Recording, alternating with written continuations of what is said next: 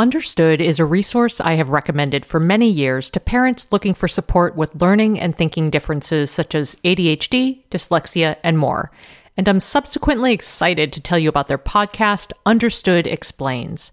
This season, the show is hosted by teacher and special education expert Juliana Urtubey, and it's all about how to navigate individual education plans, also known as IEPs.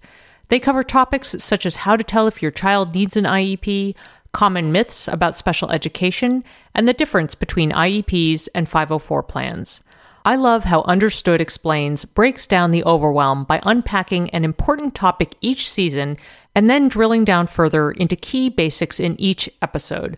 Most episodes are between 10 to 15 minutes, and episodes are available in both English and Spanish. So fantastic, right? To listen to Understood Explains, search for Understood Explains in your podcast app. That's Understood Explains wherever you get your podcasts.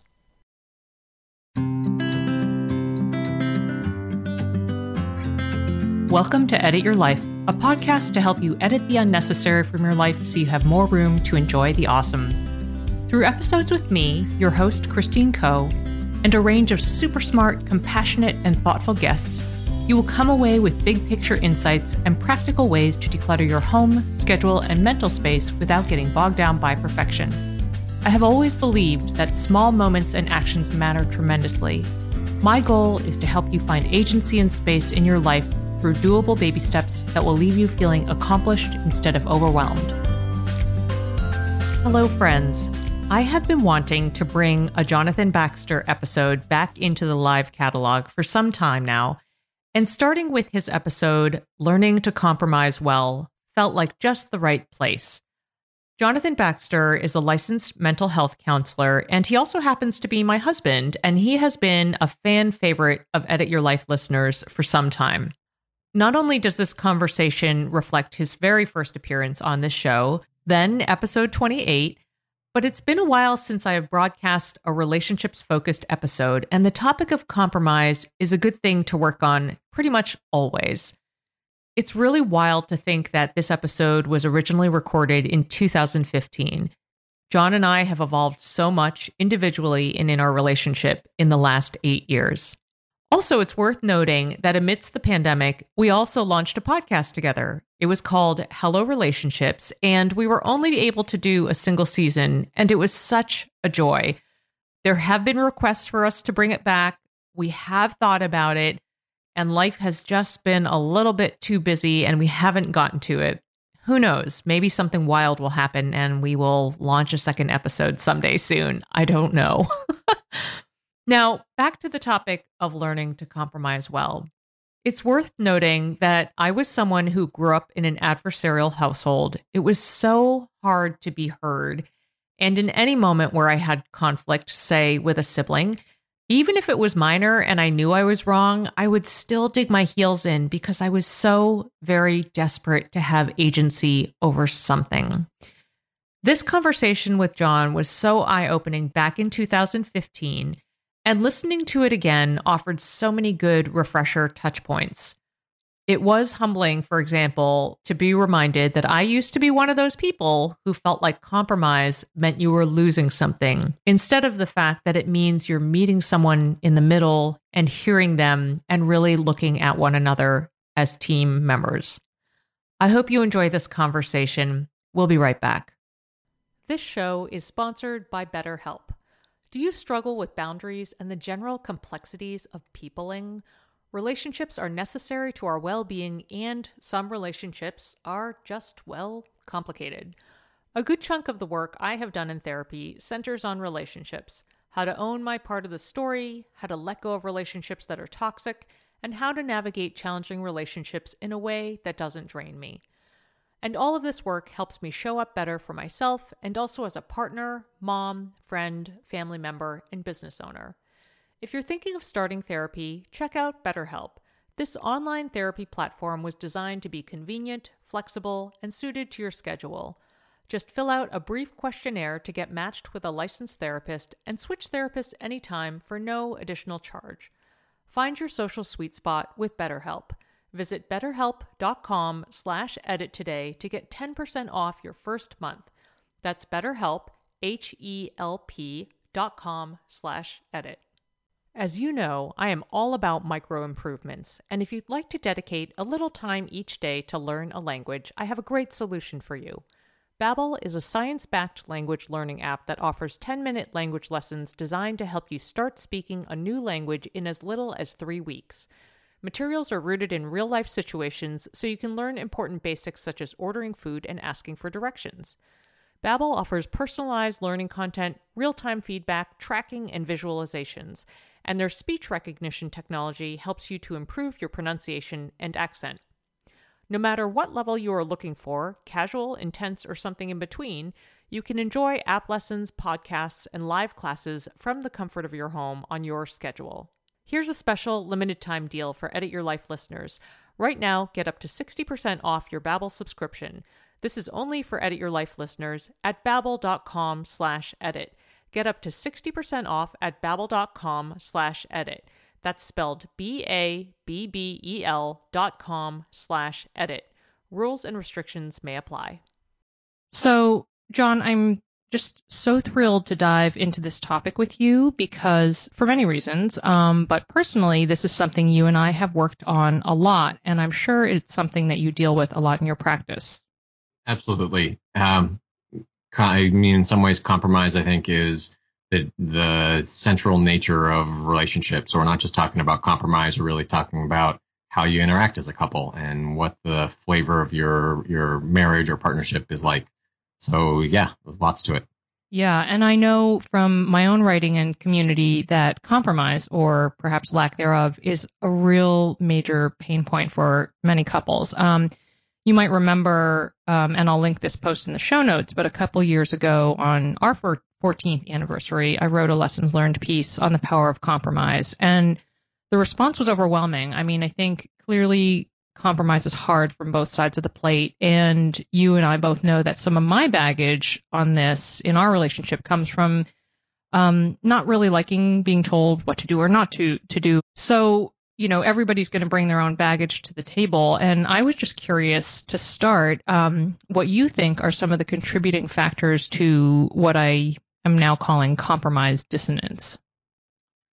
So I think that we're at a funny place in our world with the word compromise. There was a time and a place where compromise was, I think, generally seen as a good thing. And now when people talk about somebody being compromised or, when politicians try to promote themselves, they talk about being uncompromising. We've almost made a dirty word out of compromise, like it's giving up somehow.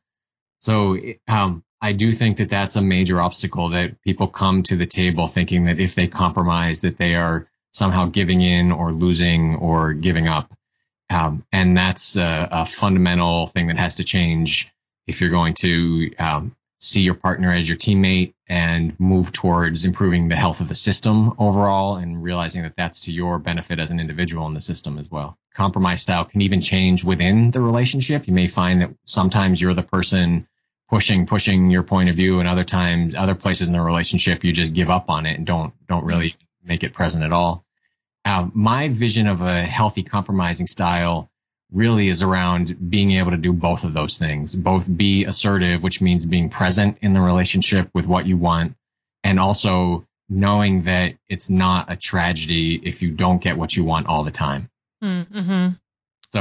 So there's a kind of a double side, being good at both sides of the coin. And when I'm working with couples, I'm inviting both members of the couple to be able to do both of those things instead of having one person dominate one style and one the other. Yeah, compromise within compromise. We'll actually get to some specific strategies very shortly, but there's one thing I wanted to parse a little bit further. So when you and I originally started talking about this episode, I think I just kind of titled it Learning to Compromise, and then later you recommended an edit to just call it Learning to Compromise Well.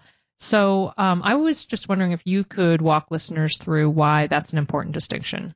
Sure. I think that learning to compromise for a lot of people will sound like learning to give in. And what I was trying to say before is that giving in, if that experience isn't, that's only half of what's going on in a strong compromise, in a good compromise. that I see far too many people who are over-compromising, if you want to say it that way. They are looking out for other people's needs in relationship before their own.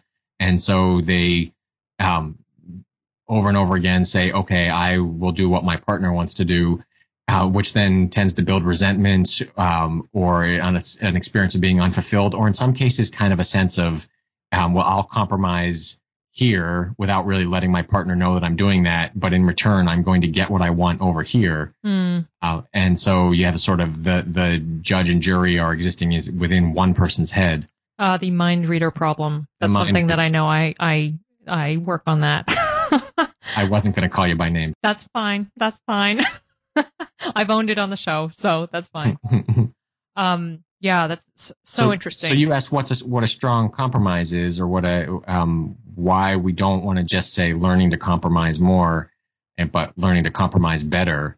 I think that it's the couple's responsibility to try to create negotiations that create a spirit of feeling like you're a teammate, that you can trust in the other person, that your partner is not your adversary or your enemy, and you don't benefit from putting one over on them, and that instead, you're looking for creative solutions to dilemmas that even if in the individual solution, both parties aren't getting exactly what they want, in the big picture, you're both getting what you need. Mm-hmm.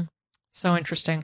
Okay, so let's, you and I offline have talked about some different concepts, and I really want to dig into those there. And I think a good starting place, and we've started to address, is that there are different types of compromise personas. So I just wanted to dig into this a little further and,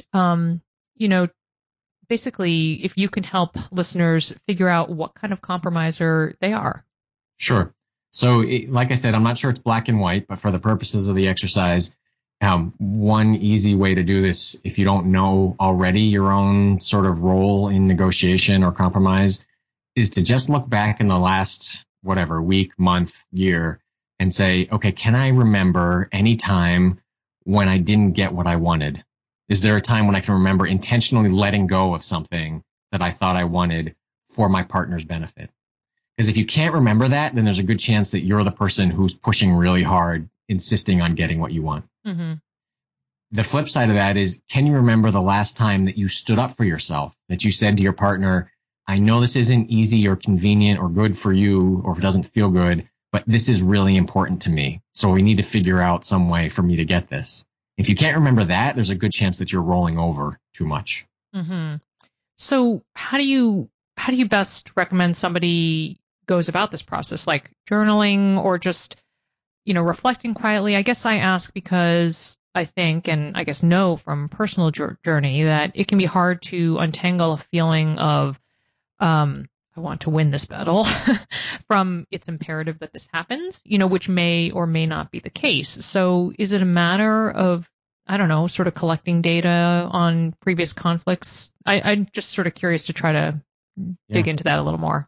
Yeah, it's a great question. And I think you're getting at the crux of intentional personal growth. When you run into a place in yourself that some part of yourself is standing up and fighting for something with all of its force, and then your brain steps back and looks later and says, maybe that wasn't that urgent. Maybe I didn't really have to win that one. What was that about? Why was I pushing so hard on that one? And how can I be different in the next circumstance? The ideas you mentioned, journaling is great. Some people are internal processors and are going to do that through a lot of reflection, writing. Other people, it's useful to talk to your friends. Do it more externally, creative disciplines, talk to your local psychotherapist, all the ways that we reduce the fear reactions in those moments in relationship and can get back to that experience of, this is the person I love. This is the person I've chosen to be with. They're not actually a threat to my well-being. So the parts of me who fight so hard can stand down a little bit. Right. Right. And so you, you've mentioned strong compromise. So, they're basically, you're making a distinction between two types, right? Again, probably not black and white, but I do think that a strong compromise is one that that serves the system. It's not just about giving up something or bullying your partner into getting what you want. The in the best case, I think there's the possibility for creative solutions that actually do move both people forward. There's some example in the negotiation or mediation world of how do you split an egg? And, you know, if both people insist on grabbing it and pulling, you're going to crack the egg and nobody gets to use it. The better than a compromise solution is that you figure out that one person wants the egg white and one person wants the yolk, and they can both get something out of it. To get there, it's kind of a simplistic example, and it may not always, there may not always be a everybody wins solution.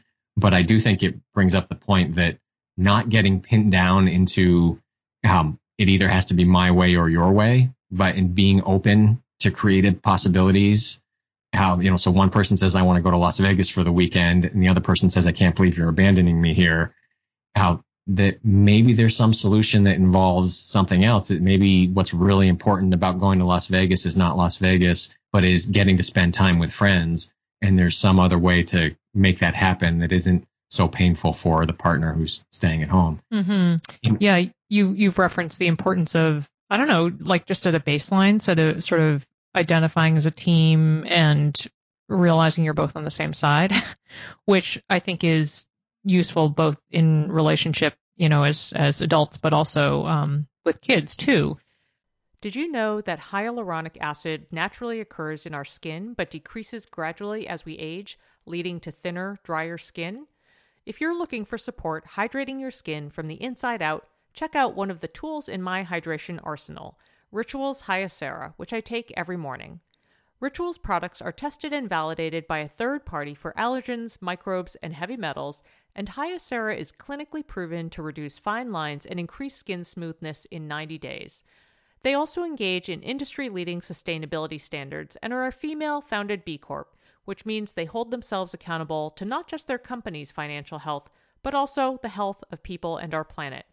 Want to join me in hydrating from the inside out? Start Hyacera to help minimize wrinkles without compromising on clean science. Hyacera from Ritual is a clinically proven skin supplement you can actually trust. Get 25% off your first month for a limited time at ritual.com/edit. Start Ritual or add Hyacera to your subscription today. That's ritual.com/edit for 25% off. Especially in this digital age, since we're well beyond handwritten journals and letters to convey history, the preservation of stories is so important, especially from the moms and mom figures in our lives.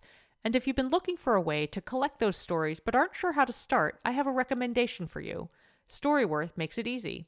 Every week, they email a loved one of your choosing a question prompt that you pick. For example, what advice would you give your 20-year-old self? And what aspects of having children didn't turn out the way you expected?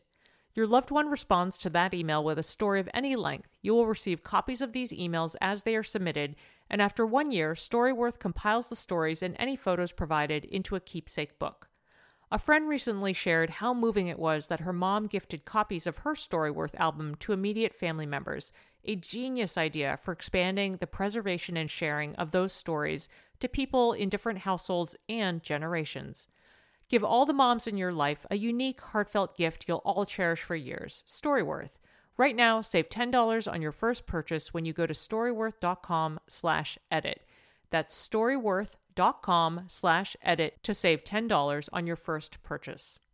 So I'm curious, where in this equation would you fit the personality of wants to win all the battles, right? Because there's, you know what I mean? Yep. I think using the word personality is interesting because I do think some of this is personality type. And when we say personality, at least in my world, usually we're talking about things that are relatively inflexible, that if you are some people are more comfortable in argument, for example, and so they are okay working through negotiation in a sort of more adversarial kind of way. I'm going to sort of debate club model. I'm going to say my side of this and push the point and see if it holds up.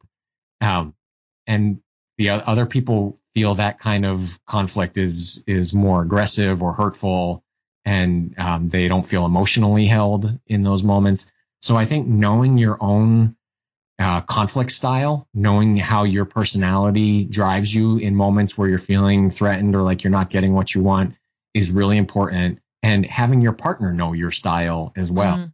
So that you might begin to see your partner's behavior as, oh, this is how they are, not as this means they don't like me, or this means that they're always going to insist on getting what they want. I mean, so for example, you know that I really liked, whether it's personality or upbringing or whatever, I really like to have my no heard. You asked earlier about my style. So if you say, hey, honey, can you drop this off for me? You have to put up with about 5 minutes of me saying, no, I'm not doing that. I don't have time for that. And then once I know that that's out there, then usually I'll say, okay, give me the thing. I'll drop it off. Right. Out there and heard, like out, you know. Yes. That it's been respected, that I can say no if I want to. Then I kind of have to assert that first, and then can say, oh, yeah, sure, I can fit that in on the way to work. Mm-hmm. But if you didn't know that about me, then you might perceive that as my inflexibility or unwillingness to be helpful, or just being kind of a jerk. So hopefully I'm being less of a jerk and more just expressing my inherent nature. At least that's what I'm going to tell myself. I'm there with you. Oh, this is so interesting. Okay, so strong compromise is basically what we should be striving for, right? So how do we get there? What are some starting points there? So it's hard to generalize, but I think that all these things that we're talking about, knowing that, knowing your personality style and your argument style and making sure your partner knows that, mm-hmm. reminding yourself that there's abundance in your relationship, that if you don't get everything that you want right now, that doesn't mean that you're losing out in the big picture. Checking in about the seriousness of the conflict. So is what's happening that you're disagreeing about actually a reflection of some bigger issue that needs to be addressed? If the person who's going to Las Vegas for the weekend that's actually a symptom of, you get to do whatever you want in this relationship and I never get to do anything I want, then the compromise takes on bigger meaning. So recognizing if you're talking about bigger picture issues and not just trying to resolve a particular dilemma. Right. Not being afraid to ask for outside help. Mm-hmm. The list goes on and on. There's lots of ways to make yourself a better partner in relationship or make your relationship stronger. Yeah. I just need to make a note here, just a verbal note, because what you just said, I think it was the second point about the abundance piece and sort of having confidence in that. That was just so pivotal in me learning to be a better compromiser. And I think, I was definitely, I would say, and I hope I'm getting better at this, but my perspective was definitely more of the don't want to get bossed around, need to win the battles kind of, and I wasn't trying to be confrontational, but that was just kind of how it was happening. And in that blog post that I mentioned, and this is sort of a summary of the quote, but, Asha had said to me when I was kind of wrestling with a particular New York opportunity, she said, I know this is a hard decision, but the sadness you will feel about not going to New York will be so trivial compared to the hit your marriage will take if you do go. You've shown time and again that there will always be more opportunities. Just let this one go. And that was really, and it's funny. I mean, you said that same thing to me in various permutations. And I think sometimes maybe it's just helpful to hear it from somebody who's outside of the confrontation or whatever. But I think for people who tend to be on that more sort of battle side of things, I think that's a really, really good point that you made about the abundance piece. So, yeah, I hear two things in there, and you alluded to both of them. One is that knowing that you don't have to fight every battle to the always fight to the hilt, that there are going to be many chances to have things that you want in your life. That's one piece that helps compromise. And the other thing I hear there is that was easier for you to hear from a trusted friend and from somebody who's as objective and kind-hearted as Asha is. So mm-hmm. having trusted allies in the world who you can check in with, especially if you know you're that kind of person who personality-wise processes more easily, sometimes with another person or with an external sort of objective voice, then not being afraid to go to that, I think is knowing yourself that way is really important. Mm-hmm. So I'm curious also, I think that you mentioned, goodness, it was one of your last points, but about asking for help. And that is definitely something I know a lot of people wrestle with. And so I was just curious about, I mean, my framework of, again, is from the more like wants to win all the battles former person. But if you're somebody who's in a weak compromise position, you know, your baseline and challenges are going to be a lot different. So do you have any recommendations for first steps, you know, to take if you are on the weak compromising side? Sure. I think that can be both of those sides, the sort of more assertive or bossier side and the more passive or rolling over side. I think that both of those are pretty unpleasant positions to be in, but there's a powerlessness that comes with being on that weaker side or the more passive side that I think is pretty awful or can be. Remembering that this is, and people don't always like to hear this, but I will say that remembering that by being over-compromising, if we want to call it that you're actually not doing your relationship any favors, I think is an important point. That you're, by saying what you want in a clear way, first knowing what you want, because lots of times people don't realize what they want, but getting aware of that and then bringing that present in the relationship and having the confidence that the relationship can hold that and tolerate it, you're actually being more authentic and more caring for your relationship. So there's kind of a paradox there. I think people sometimes think the best thing they can do is deny their own will at all and say, I don't care. I'll do whatever you want to do. And then actually that's not a real strong relationship stance. Mm-hmm. It's actually much stronger to say, this is important to me. Can you help me figure out how to get it? Yeah. I just feel like it always all boils down to like honest, clear communication. Yeah, I don't know why it's so hard for us as people to articulate what we want. Well, yeah, think about it as being honest with yourself first before you have to be honest with somebody else. And that's a challenge too. I think if you want steps for this, it's a good idea to go through the exercise. Can you say clearly what you want? So before you even approach your partner, can you say clearly, this is what I want, this is what would feel good to me? And then can you say clearly what your partner wants? Okay, I see what you want here, and say it back to them and see if you got it right. That's a good place to start the conversation. Mm-hmm. Those are sort of your first steps in kind of negotiation tactics in general, right? Yeah, once you're at the point of, yes, this is, we're just getting down to this particular dilemma. And, you know, this isn't necessarily an indicator of some bigger thing in the relationship. I think that you owe it to your partner and to yourself to know clearly what it is that you want and to be able to say that clearly. And then you owe it to your partner and yourself to be able to say clearly what your partner wants. So get that part down. And then the piece I would add to that that's less mechanical and more emotional is, while you're doing this, can you find some part of yourself that remembers that you still really care about that person that you're with? I think it's a really important part of effective arguments, which I think, you know, learning how to argue effectively is one of the key things that couples do in order to last over time and build improving relationships and fun relationships over time. Can you figure out when you're arguing how to only give 80% of yourself to the argument and keep 20% in the, this is the person I love and care about, and I want them to get what they want too. That's hard work. It's hard work, but it's so powerful. And, you know, actually, I think Asha and I had an episode on, you know, prioritizing your partner and spouse. And I think one of her tips in that was about like assuming the best in your partner, you know, that even if you're disagreeing, you know, assuming that they care. And it's just kind of amazing to me how quickly and easy it is to lose sight of that. I don't know. I think that's a great point, and a great, sometimes will be a really effective key, a sort of trigger to snap yourself out of that totally defensive position. The piece I would add to that is that sometimes you're not seeing your partner's best, and sometimes, and you're certainly not going to be showing your partner your best all the time.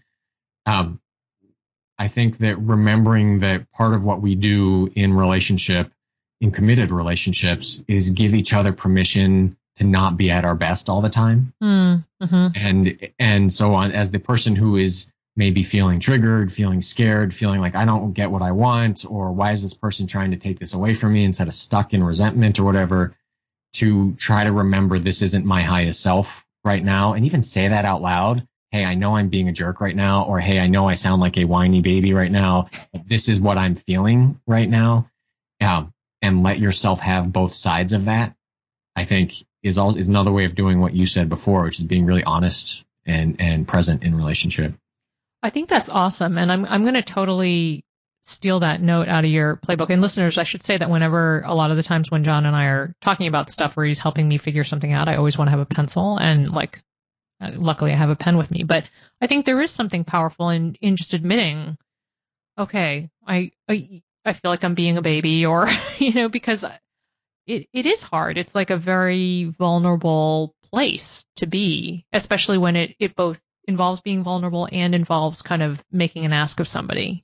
It's a lot. It feels like a lot of stuff tangled together, going on at once. I think that's really well said. You're doing two things at once. You're feeling vulnerable because you're maybe not getting what you want, but then also you're not necessarily showing your best. You're more personally vulnerable in that moment. And many of us grow up in environments where those vulnerabilities are attacked instead of held. Mm. So when you're at less than your best in an argument, you get called on it and insulted for it, or at least not treated kindly for it. So I think if your partner can say something like, yeah, okay, so you sound like this doesn't sound like your highest self I'm hearing right now, but not jump on you for it and not belittle you for it. Then you both just sort of acknowledge what we all would admit to be the reality anyways, which is that we're not always at our best in relationship. Yeah, that's very interesting. And I should mention one other related point is that, so I always have Asha look at my notes when I'm kind of getting ready for an episode, because she's smart. And she mentioned another tactic that she tries to keep in mind, that I just wanted to get your thoughts on too, was to stick to the topic at hand and not let it bleed into other issues or generalizing statements such as like you always or you never. So I don't know if you see that a lot in your practice or deal with that, or what your thoughts are. I'd be curious. Yeah, I think it's a great idea for solving the particular issue at hand. It raises the question of, well, what happens when those statements have truth to them? So what happens if you never... whatever, care about, you always get to go out, but you never care about me going out. What if there's truth to that? And so what if the argument that you're having is not just about compromise, but about the bigger picture balance in the relationship? And I think a lot of what we're talking about today applies to that, but is also kind of a bigger issue too. So there's maybe couples, when they're talking about compromise, want to give themselves permission to say, hey, are we arguing about this Thursday night, or are we arguing about this in the big picture? Very interesting. Always lots of perspective here.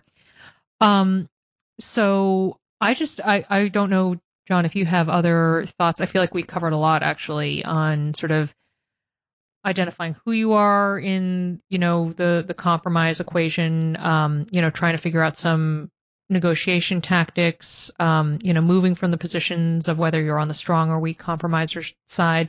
Is there anything else critical that we missed that you wanted to bring up before we get to your next edit? No, I think this is great. And I think that it's really easy to say, and it's hard to do when you're in the moment of conflict. So maybe this is easier to hear if you're thinking about compromise, but not actually stuck in the middle of an argument right now. But marriage and relationships should be fun a lot of the time. And I think if we can give ourselves permission to disagree in the context of this is still a fun and caring and loving relationship, then these arguments, there's kind of an upward spiral effect. The arguments carry less weight. They don't feel as heavy or threatening. And therefore, the argument itself gets easier too. That's awesome. You're so smart. We're just so smart. Okay, so John, at the end of each of our episodes, Asha and I like to close with what we call your next edit. So it's a tangible action that listeners can take away from the episode and implement like today. So I would love to hear what your next edit is on this topic. It can be, a key tip from something we discussed today, or it can be something else entirely. Sure. I think it's a great idea. I love homework. I think that people could, in general, and I'll include myself in that bucket, we can identify pretty readily do I tend to insist on getting what I want, or do I intend to roll over and sort of overgive, which we've talked about? So if you, in listening to this podcast, have identified yourself as one or the other of those, I would say it's a great idea to go invite your partner into that, invite your partner into saying, hey, I've noticed this about myself. Where do you think you fall? Are you also an overgiver or an over pusher? And then experiment with doing the opposite one time. If you're somebody who rolls over too quickly, pick one thing that you want to say with assertively, you know what, this would be really important to me to get this, and then ask your partner to help you get it. And if you're the other way and you always insist on getting what you want, say, you know, I would really like to sacrifice something for my partner, to move into the spirit of feeling good about giving something up for my partner, and go make that offer. I think that is awesome. And, you know, I think you'll remember, you know, that New York episode that I referenced earlier, but that was a time when I did the latter, was the person who made a compromise. And I got to say, it felt awesome. It felt really good to say, okay, I'm going to take the other side of this and really support, you know, the person that I care most about in the world. And it was really, really good. So I guess I'm just bringing that up to say that I think it can be scary for people to jump to the other side if they're used to being in one comfortable place, but it's worth the risk.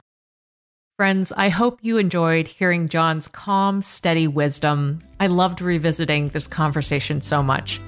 You'll find the show notes for this episode, including links to resources and related episodes, at edityourlifeshow.com.